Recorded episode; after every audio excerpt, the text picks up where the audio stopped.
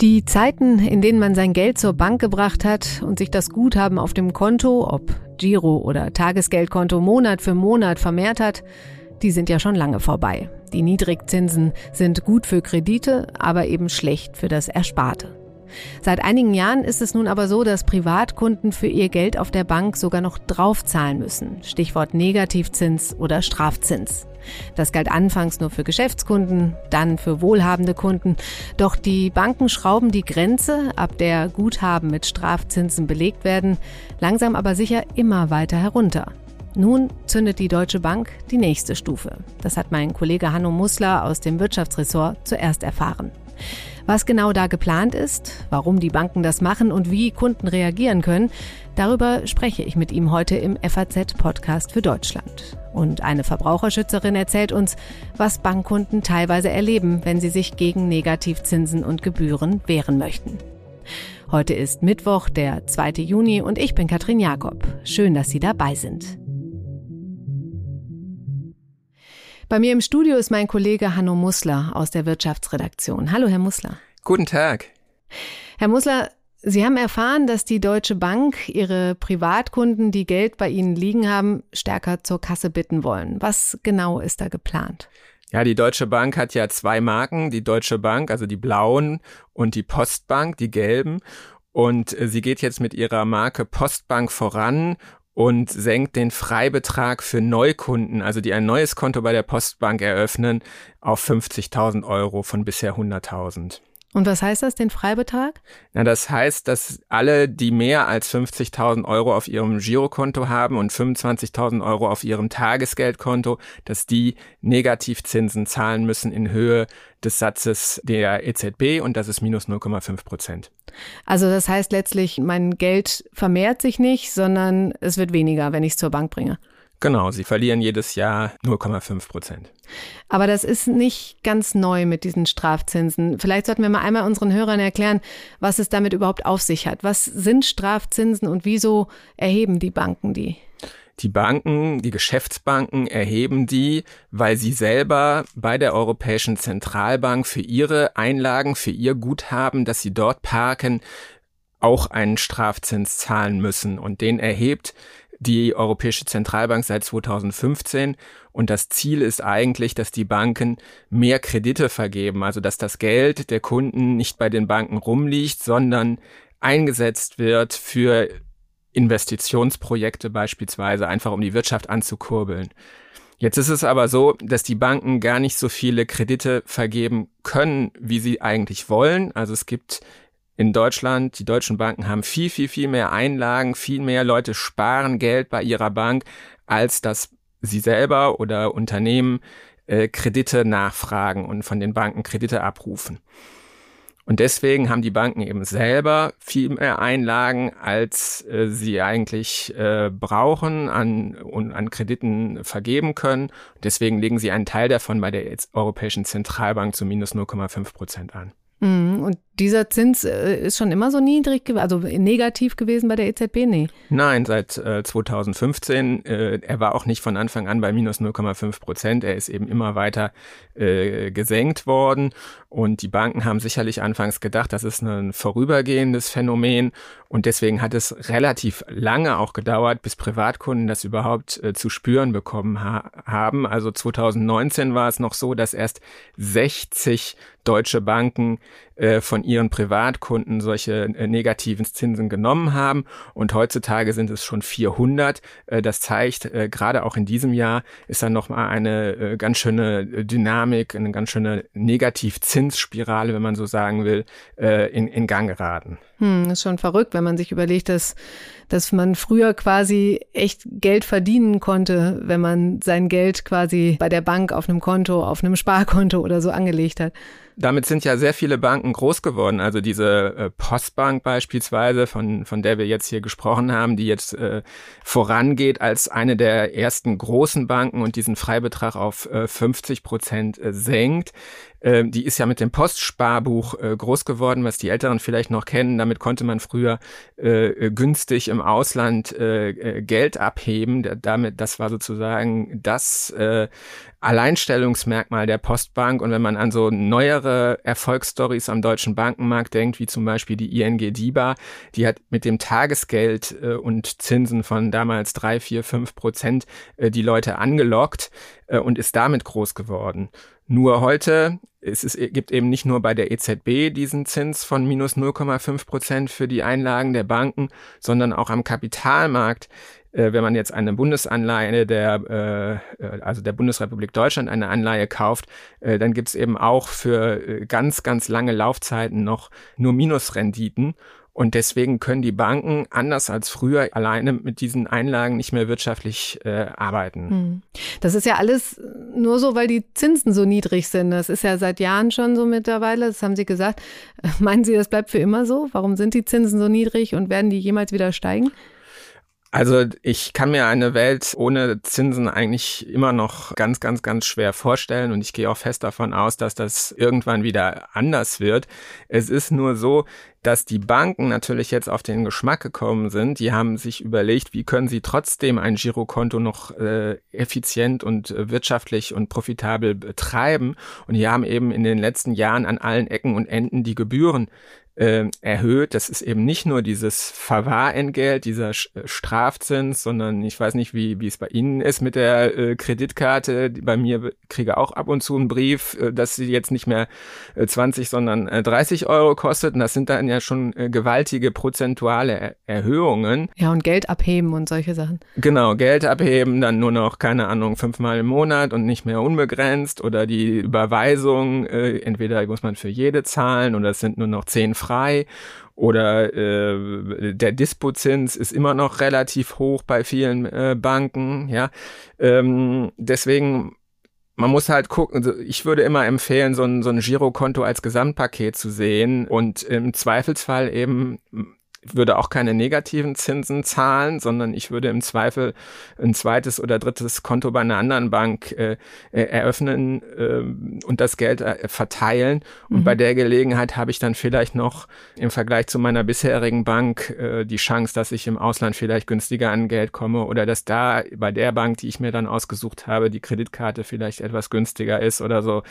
Also heutzutage ist auch das Eröffnen von Konten äh, einfacher geworden, als es als es früher war. Es geht zum Teil mit Video. Hm, okay. Und nicht mehr mit Anstehen in der Postfiliale. Kommen wir nochmal quasi auf die Banken zurück. Die sagen ja selbst, dass sie diese Negativzinsen nur weiterreichen. Aber sie selbst sind ja gar nicht mehr so davon betroffen, oder? Ja, das ist richtig. Also die EZB hat natürlich dieses äh, Jammern der Banken und auch das Zurechtbeklagen dieser Belastung äh, von den Banken nicht nur zur Kenntnis genommen, sondern hat eben auch darauf reagiert und hat die Freibeträge für die Banken, äh, für deren Guthaben bei der EZB enorm erhöht in den vergangenen Monaten. Und zusätzlich gibt es auch äh, Kreditprogramme der EZB, wo die, wo Banken sich zu minus ein Prozent teilweise mit Krediten äh, eindecken mhm. können. Und das macht das Ganze für die Banken, äh, also die Negativzinsen insgesamt für die Banken deutlich äh, erträglicher. Ich würde jetzt noch nicht sagen, dass sie an den Leuten verdienen. Ja, das wäre jetzt meine Frage gewesen. Ja, aber es geht, es geht in die Richtung, zumal ich eben davon ausgehe, dass jetzt äh, so eine Sache wie die Postbank äh, eben weitere Kreise zieht und diese Negativzinsspirale noch, noch weiter äh, dreht. Die Commerzbank hat schon angekündigt für August, dass äh, sie sogar für ihre Bestandskunden äh, den Freibetrag auf den Girokonten äh, auf 50.000 senkt. Das mhm. heißt, das sind dann nur noch 50.000 Euro von äh, den Strafzinsen äh, verschont. Und das ist dann äh, wieder die nächste äh, Stufe. Ähm, also die Zinsspirale nach unten ist noch nicht zu Ende. Ja, zumal, wenn man jetzt die Commerzbank sieht, äh, die haben wir ja auch mit Steuergeldern erstmal gerettet, ne? Und jetzt äh, quasi schröpfen sie uns. Äh, ja, äh, äh, das hat immer zwei Seiten. Also die, die Sparkassen würden Ihnen jetzt sagen, die Commerzbank hat uns jahrelang äh, die Kunden abgejagt mit Staatsgeld, weil sie ein Konto geboten hat, das gebührenfrei war. Ähm, also, äh, äh, wenn Sie die Verbraucherbrille aufsetzen, äh, sagen Sie wunderbar. Äh, wenn Sie die, wenn Sie Konkurrent der Commerzbank sind, dann sagen Sie endlich, endlich äh, verlangen die Gebühren und endlich gehen die auch mal voran, ähm, wenn es jetzt zum Beispiel um sowas wie einen äh, Freibetrag äh, geht, den sie senkt. Hm. Jetzt haben Sie gesagt, diese Spirale ist noch nicht zu Ende. Ähm, einige Banken werden nachziehen. Glauben Sie, dass auch die Freibeträge dann auch immer weiter runtergehen, dass irgendwann schon äh, nur noch 10.000 Euro davon befreit sind von dem? Das gibt schon. Also es gibt schon Banken, die nur noch 10.000 Euro äh, freistellen. Das sind aber in der Regel so regionale äh, Banken. Ähm, wir führen das darauf zurück, dass dort in den Regionen manchmal der Wettbewerb unter den Banken äh, nicht mehr so intensiv ist und dass es doch noch ba äh, Kunden gibt, die es eben schätzen, wenn sie eine äh, Volksbank oder Sparkasse äh, vor Ort haben. Und das hat dann eben den Preis, aber wie gesagt, man kann ja äh, dann auch nur 10.000 Euro bei der Sparkasse mhm. haben und äh, 50 oder 100.000 Euro bei der Direktbank. Also man muss ein bisschen verteilen, ein bisschen aufmerksamer und ein bisschen mitdenken.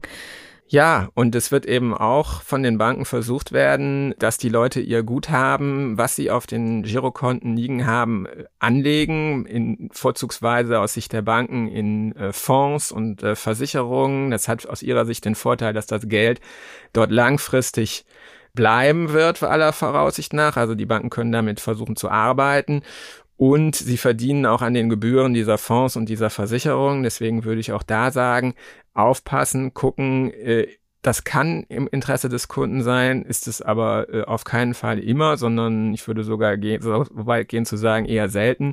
Hm. Und ich würde sehr darauf achten, dass ähm, ich beispielsweise auch Indexfonds, ETFs angeboten bekomme von meiner Bank und äh, die eben für mich günstig sind im mhm. Preis und weniger für die Bank. Und wenn die Bank das dann eben nicht anbietet, dann ist es, denke ich, die falsche Bank. Hm. Wie reagieren denn die Kunden? Bemerkt man schon irgendwie Umschichtungen? Wird mehr gewechselt? Fließt das Geld woanders hin oder ähm, nimmt man das einfach so an? Ah, ich habe schon den Eindruck, dass eben oder sagen wir anders, die, die Sparkassen berichten jedes Jahr darüber, dass sie mehr Konten äh, haben oder dass die Zahl der Konten zumindest nicht gesunken ist. Also irgendwie gibt es in Deutschland eine schleichende Vermehrung der, der Konten, wobei ja die Zahl der Bankkunden ziemlich gleich bleibt. Und mhm. das, ich, ich führe das ganz klar darauf zurück, dass eben die Leute ähm, zusätzliche Konten eröffnen und ich halte das auch für sinnvoll. Hm. Jetzt ist die Frage, dürfen die Banken das alles und werden den Banken da auch irgendwann Grenzen gesetzt? Ähm, es gab ja zuletzt jetzt ein Urteil in der Richtung. Genau, also deswegen muss man eben äh, unterscheiden zwischen neuen Kunden und äh, Bestandskunden. Das denke, das ist äh, auch der Grund, warum die Deutsche Bank jetzt bei der Postbank für die Neukunden vorangeht. Also bei den Bestandskonten der Deutschen Bank und auch bei den Bestandskonten der Postbank bleibt alles bei 100.000 Euro Freibetrag. Nur wer jetzt ab 21. Juni ein neues Konto bei der Postbank eröffnet, da steht eben im Vertrag ganz klar drin, äh, der Freibetrag ist nur 50.000 Euro und ich vermute, da wird auch drinstehen, dass der noch weiter angepasst werden kann. Das stand in den vielen alten Verträgen bisher so klar nicht drin mhm. und deswegen müssen die Banken gerade auch nach dem jüngsten Urteil äh, des Bundesgerichtshofes eben jetzt ein aktives Okay, nennt man das, äh, von ihren Kunden einfordern, äh, wenn, wenn sie eben solche äh, Verwahrgebühren verlangen. Das gilt eben als, als Eingriff in den, in den mhm. bisherigen Vertrag.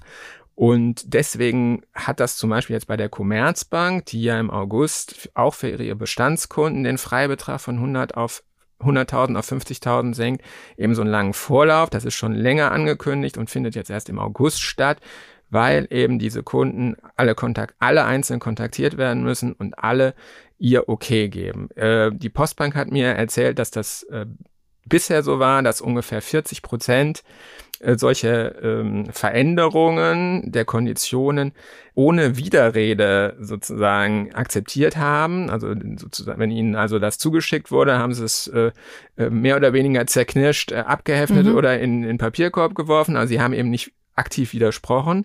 Das hat bisher offensichtlich gereicht, um sowas zu machen. Mhm. Jetzt braucht es nach dem BGH-Urteil äh, vermutlich auch in solchen Fällen eine aktive äh, Zustimmung. Mhm. Damit ist die Hürde natürlich viel höher. Mhm. Dieses BGH-Urteil, das wird uns unsere Kollegin Corinna Budras auch gleich noch erklären.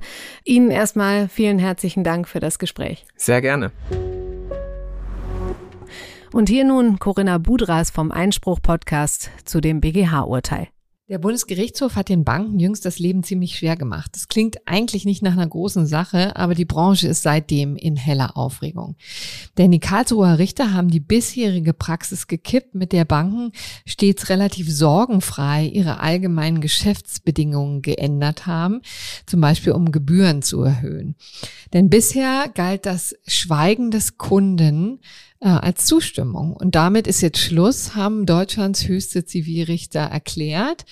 Und das ist ein großer, großer juristischer Sieg ähm, des Bundesverbands der Verbraucherzentralen, der eigentlich nur gegen die Postbank geklagt hatte. Aber ähm, das ist eigentlich eine Geschichte, die die ganze Branche betrifft, denn viele haben solche Klauseln benutzt, weil es einfach so schön einfach war. Und äh, seit Anfang der Woche sind die Urteilsbegründungen draußen und seitdem ist klar, oh, das gilt nicht nur die, für die Zukunft, sondern auch für die Vergangenheit. Also das heißt, alle Gebührenerhöhungen, die in den vergangenen Jahren sich auf solche Klauseln stützen, sind hinfällig. Also die Kunden können jetzt also zu viel gezahlte Gebühren zurückverlangen. Und das könnte ein ordentlicher Batzen sein, ja. Ähm, es gibt äh, Berechnungen, dass die Kontoführungsgebühren seit 2015 um durchschnittlich fast 40 Prozent gestiegen sind und damit deutlich stärker als die allgemeinen Verbraucherpreise. Und die Bundesanstalt für Finanzdienstleistungsaufsicht vermutet sogar, dass auf die Finanzbranche im schlimmsten Fall Kosten von bis zu drei Milliarden Euro zukommen dürften. Das ist eine Menge Holz. Daran sieht man, rechtlich ist das auch nicht unbedingt immer alles in Ordnung, was die Banken da machen, um mit ihren Privatkunden Geld zu verdienen. Bei dem Urteil ging es jetzt um die Gebühren, die den Verbrauchern quasi untergejubelt wurden. Aber auch die Strafzinsen stoßen Verbraucherschützern bitter auf. Bei mir in der Leitung ist Sandra Klug von der Verbraucherzentrale Hamburg. Hallo, Frau Klug. Hallo. Frau Klug, wie bewerten Sie als Verbraucherschützerin die Negativ- oder Strafzinsen, wie sie auch genannt werden? Wir sagen gerne äh, Negativzinsen oder Strafzinsen. Was wir nicht so gerne sagen, ist Verwahrentgelt. Das klingt so beschönigend.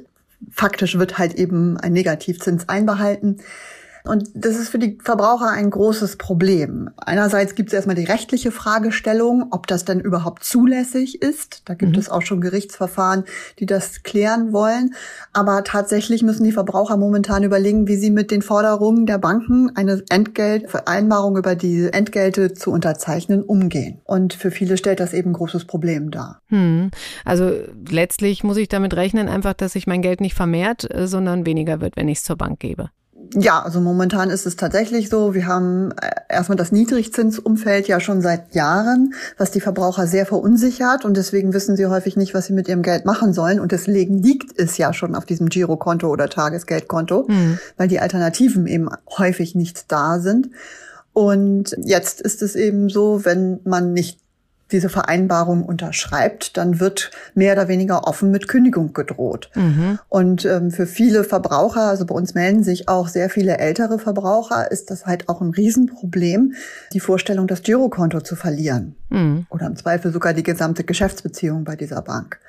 Viele Verbraucher, die sich bei uns melden, sind eben erstmal schon seit Jahrzehnten mit ihrer Bank äh, verhaftet und sind häufig auch im Online-Banking nicht so firm oder haben das noch gar nicht gemacht. Und das sind für sie alles neue Welten und ähm, sie möchten gerne zu ihrer Bank gehen können. Und ja, nach so einer langen Geschäftsbeziehung ähm, wird das Vertrauensverhältnis jetzt massiv erschüttert. Und äh, viele Verbraucher berichten davon, äh, wirklich unter Druck gesetzt zu werden.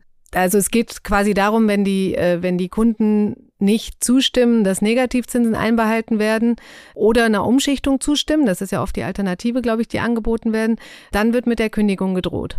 Genau. Bei vielen läuft es so ab, dass die Verbraucher erstmal angeschrieben werden oder angerufen werden und dann sollen sie eben in die Filiale kommen zu einem Gespräch. Und dann wird ihnen dort unterbreitet, dass sie Negativzinsen zahlen sollen und diese Vereinbarung unterzeichnen sollen. Denn die Banken dürfen nicht einfach Negativzinsen erheben bei Bestandskunden. Okay. Die brauchen eine Vereinbarung dafür. Und ähm, wenn Sie die eben nicht unterzeichnen, wird Ihnen gesagt, dass das Konto oder die gesamte Geschäftsbeziehung gekündigt wird. Was raten Sie denn den Kunden dann?